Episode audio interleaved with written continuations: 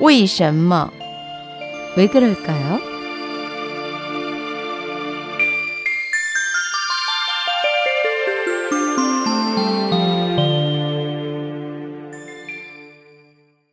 왜 그럴까요? 황제의 죽음을 왜 가붕이라고 할까요? 생로병사가 인생의 자연스러운 법칙이듯이 사람이 삶을 좋아하고 죽음을 싫어하는 것도 인지상정이라고 할 수 있습니다. 특히 중국인들은 죽음을 뜻하는 사자를 직접 언급하는 것을 극히 꺼렸습니다.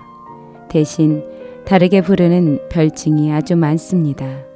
가령 황제의 죽음은 가붕, 붕조, 대행 등으로 사용했지만 평민의 죽음은 몰, 조, 고, 종 등으로 표현했습니다.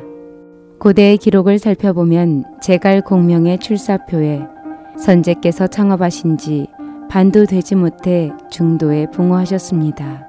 라고 표현되어 있는가 하면 당나라 건국 과정을 묘사한 고대 소설 설당에서는 수문제가 가붕할 때 유조를 남기지 않으셨다. 라는 기록이 있습니다.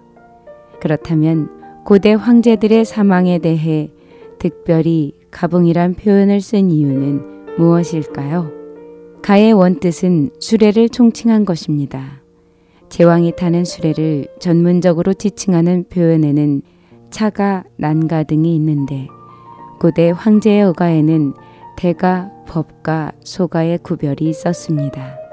이 중 황제가 출행할 때 의장대의 규모가 가장 큰 것이 대가입니다. 또한 당나라에서는 천자가 거처하는 곳을 알이라 하고 출행하는 것을 가라고 했습니다.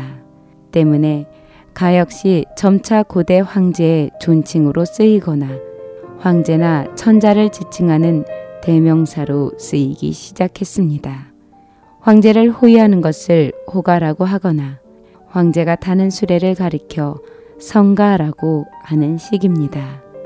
한편 풍이란 산이 무너지는 것을 가리키는데 고대에는 천자의 죽음을 매우 중시해 산이 무너지는 것으로 비유하곤 했습니다. 천자의 죽음에 대해 최초로 붕이란 표현을 쓰기 시작한 것은 주나라 때로서 얘기에는 천자의 죽음을 붕이라 하고 제후의 죽음을 훙, 대부의 죽음을 졸, 선비의 죽음을 불록, 서인의 죽음을 사라고 한다. 라는 기록이 있습니다. 고대에는 이처럼 사람의 죽음에 대해서도 신분에 따라 다르게 표현했습니다. 가란 본래 수레의 의미에서 나중에 황제를 지칭하는 대명사로 변했고 붕이란 황제의 죽음이 큰 산이 무너지는 것과 같음을 가리킵니다. 따라서 가붕이란 황제의 죽음을 존칭하는 용어로만 사용됐습니다. 그러나 백성의 죽음은 본래의 뜻 그대로 사라고 했습니다.